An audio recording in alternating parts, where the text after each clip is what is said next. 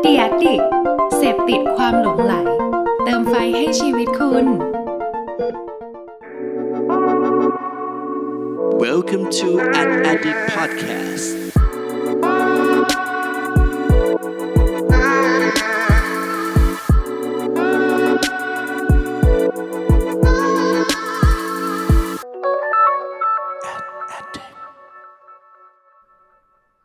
วัสดีครับ ขอต้อนรับเข้าสู่ Addict Podcast ตอนที่ 68 กับผม เพิร์ดพงปิติภาสุกยืดครับ วันนี้นะครับเรื่องราวที่เราจะมาพูดคุยกันนะฮะก็จะต่อเนื่องนะครับ เกี่ยวกับสิ่งที่เราพูดคุยกันในสัปดาห์ที่แล้วเลยนะฮะเพราะว่า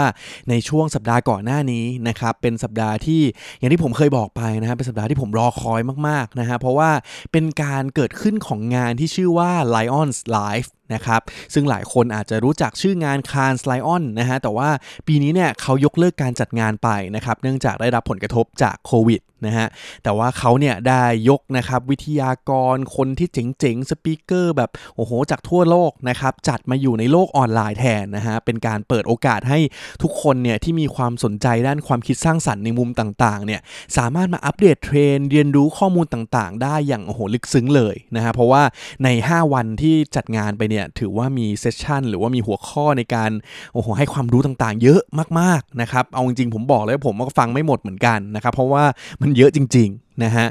แต่ว่ามีอันนึงครับที่ผมรู้สึกว่ามันน่าสนใจ แล้วก็อยากจะหยิบจับมาเล่าให้เพื่อนๆฟังในวันนี้นะครับเพราะว่าเรื่องนี้เนี่ยเกี่ยวข้องกับพอดแคสต์โดยตรงเลยนะครับก็คือหัวข้อที่ว่า Spotify ครับ Present Agile Storytelling Creating Beyond the Jargon อ่าพอเห็นแบบนี้แล้วนะครับอันนี้มาจากตัวจริงเลยนะฮะก็คือ Spotify นะครับเขาเนี่ยได้มาเล่าครับว่าเคล็ดลับนะครับหรือว่าเทคนิคที่ทำให้การทำพอดแคสต์เนี่ยทำยังไงให้ประสบความสำเร็จนะครับ เดี๋ยวเราลองมาย่อให้เพื่อนๆฟังล้วกันนะฮะว่ามันมี 3 เคล็ดลับอะไรกันบ้างนะครับ ลองไปฟังกันดูได้เลยครับสำหรับเคล็ดลับอย่างแรกนะครับ ในการทำพอดแคสต์ให้ประสบความสำเร็จจากที่คำแนะนำของ Spotify บอกมานะฮะอย่างแรกครับคือเราเนี่ยจะต้องมี passion ในสิ่งที่เราทำ นะครับดังนั้นนะฮะถ้าสมมติว่าคุณทำพอดแคสต์นะครับไม่ว่าจะเป็นรายการในลักษณะไหนนะครับแต่ว่าเรื่องที่เราหยิบจับมาพูด หรือว่าเรื่องที่เราหยิบจับมาสื่อสาร หรือ concept รายการต่างๆ ที่เราคิดค้นมันขึ้นมาเนี่ยควรจะเป็นเรื่องที่เราต้องหลงไหลในสิ่งเหล่านั้นนะฮะแล้วก็เป็นสิ่งที่เราชอบนะครับไม่ได้ฝืนตัวเราเองนะฮะว่าโอ้โห ฉันจะต้องมาพูดในเรื่องนี้แล้วแบบฉันไม่ได้อินกับมันเลย นะครับ ตัวอย่างเช่นง่ายๆเลยฮะ อย่างพอดแคสต์ของ a d d i c t ที่ผมทำอยู่นี้นะครับ ถ้าเพื่อนๆว่าได้มีโอกาสตามนะฮะ ก็จะรู้เลยนะครับว่า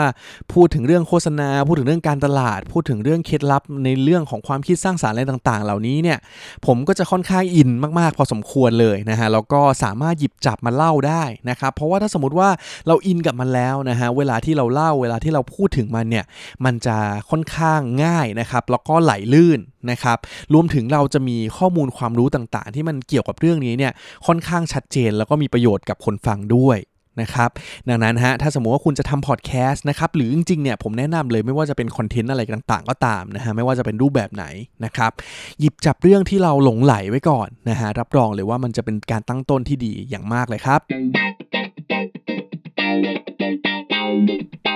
และสำหรับเคล็ดลับอย่างที่2นะครับก็คือเรื่องของเคมีฮะที่รายการพอดแคสต์เนี่ยจำเป็นต้องมีเคมีที่สอดคล้องแล้วก็เข้ากันนะครับซึ่งพอพูดมาแบบนี้นะฮะเราไม่ได้เกี่ยวอะไรกับวิทยาศาสตร์แบบเอาอะไรมาผสมอะไรนะครับไม่ใช่เคมีแบบนั้นนะฮะแต่ว่าเป็นเคมีในลักษณะของคนเรา นะครับที่ถ้าสมมุติว่าปกติแล้วนะฮะถ้าหากว่าเพื่อนๆฟังพอดแคสต์หลายรายการนะครับแน่นอนว่ารายการพอดแคสต์นะครับมีเสน่ห์อย่างหนึ่งก็คือส่วนใหญ่นะฮะก็อาจจะมี host หรือว่าผู้จัดรายการเนี่ยสองคนนะครับหรือว่าอาจจะมีการพูดคุยกับแขกรับเชิญต่าง นะครับ ซึ่งสิ่งเหล่านี้แหละฮะ ถ้าสมมติว่าเราต้องการจะสร้างพอดแคสต์ที่มันออกมามีประสิทธิภาพนะครับ แน่นอนว่าเคมีของแขกรับเชิญ หรือแม้แต่กระทั่งโฮสต์ที่เป็นผู้จัดรายการที่จัดด้วยกันนะฮะ ก็จำเป็นจะต้องมีความเข้าขากันนะครับ สมมุติว่ามีคนนึงชงอะไรมา อีกคนนึงก็ควรจะตบรับมุกได้ นะครับ เพราะว่าจริง ๆ แล้วครับ ถ้าสมมติว่าเคมีมันตรงกันนะครับ หรือว่ามันเข้าขากันมากเลยเนี่ย มันก็จะเหมือนการเล่นกีฬาแหละครับ ถ้าสมมติว่าเฮ้ยเรามีแบบเพื่อนร่วมทีมที่แบบว่ารู้ใจเรามากๆ แบบว่าเฮ้ยส่งบอลมาตรงนี้ปุ๊บฉันรับฉันส่งต่อตรงนี้ได้เนี่ย มันก็จะทำให้การที่เราสื่อสารออกมาเนี่ยมันไหลลื่นนะครับแล้วก็จะทำให้พอดแคสต์ตอนนั้นๆเนี่ยมันน่าฟังนะฮะคนก็ฟังแล้วรู้สึกว่าเอ้ยเออมันสนุกดีเหมือนกัน นะครับซึ่งตัวอย่างหนึ่งนะฮะก็ไม่ได้อยากยกอะไรของใครที่ไหนนะครับตัวอย่างของเราเองเช่นกันดีกว่านะครับก็คือรายการ Addict Talk นะฮะที่ตอนนี้เนี่ยผมได้จัดทำรายการหนึ่งที่เป็นรายการไลฟ์นะครับพูดคุยกับแขกรับเชิญเจ๋งๆเยอะแยะมากมายเลยนะครับ ส่วนหนึ่งครับที่เวลาผมจะเลือกแขกรับเชิญนะฮะผมก็จะเชิญคนที่จริง ๆ แล้วเนี่ยค่อนข้างดูก่อนนะฮะว่าเคมีของเขาเนี่ยมันตรงกันหรือเปล่านะครับ เพราะว่าถ้าสมมติว่าเคมีตรงกันนะครับ มันก็จะทำให้คุยกันง่ายมากๆเลยด้วยนะครับ ก็ยังไงลองไปย้อนฟังกันดูกันได้นะครับดังนั้นเรื่องที่ 2 นี้ฮะก็คือเรื่องของเคมีครับเป็นสิ่งที่สำคัญมากเช่นกันนะครับ และเคล็ดลับอย่างที่3นะครับคือการที่เราจะต้องเข้าใจคนฟังของเราให้มาก ๆ เลย นะครับ จริง ๆ แล้วเนี่ยข้อนี้เป็นข้อที่ค่อนข้างสำคัญมากๆนะฮะ เพราะว่าหลังจากที่เราเห็นข้อแรกและข้อ2นะครับ จริง ๆ แล้วเนี่ยในส่วนนั้นอาจจะเป็นในแง่ของการทำการบ้านของตัวเราเองเนาะ แต่ว่าสิ่งนี้ครับมันเลยเป็นสิ่งที่สำคัญมากๆ เพราะว่า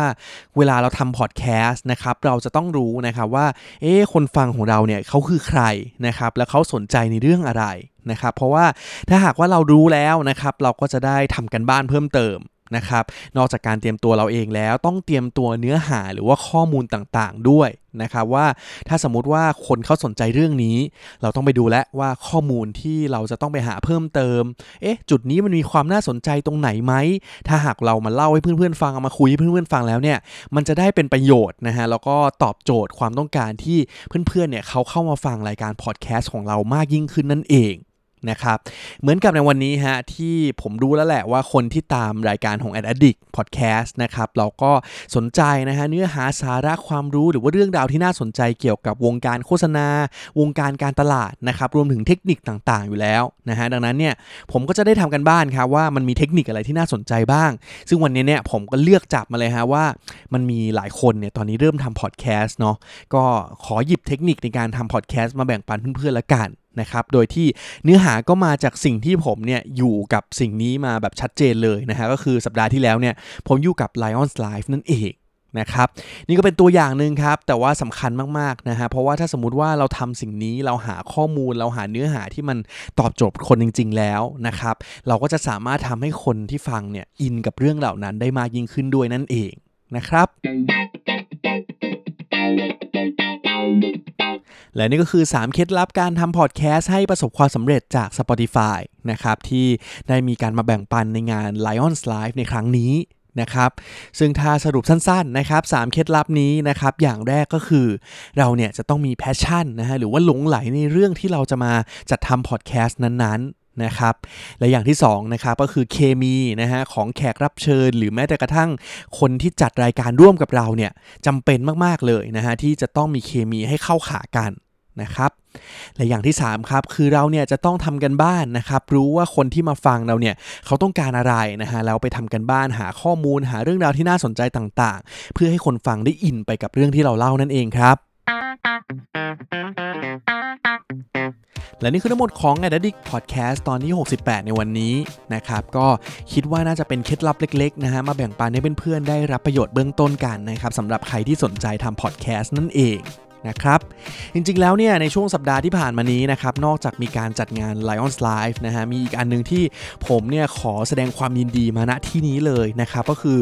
Young Lions Live Award นะครับซึ่งเป็นการประกวดนะครับผลงานไอเดียความคิดสร้างสรรค์งานการสื่อสารของวัยรุ่นนะฮะที่มีอายุไม่เกิน 30 ปีนะครับที่ครั้งนี้เนี่ยทาง Cannes Lions ได้เปิดโอกาสให้ทุกคนเลยนะฮะที่อยู่ใน condition ของเขานะครับวัยรุ่นที่ไม่เกิน 30 ปีเนี่ยสามารถส่งแข่งขันได้นะครับจากทั่วทุกมุมโลกนะครับและคนที่ได้รับรางวัลในเมืองไทยของเราก็มีถึง 2 คู่เลยทีเดียวนะครับจากทาง CJ Work แล้วก็ Wonderman Thompson นะครับยังไงก็ขอแสดงความยินดีกับทั้ง 4 ท่านมาที่ณที่นี้อีกทีด้วยนะครับยังไงก็ฝากติดตามกันได้นะครับ คิดว่าในอนาคตคงมีเรื่องราวที่น่าสนใจนะครับ มาแบ่งปันเพื่อนๆกันอีกแน่นอนนะครับ วันนี้ขอบคุณทุกคนมากครับไว้เจอกันตอนต่อไปครับ สวัสดีครับ Thank you for listening at Addict Podcast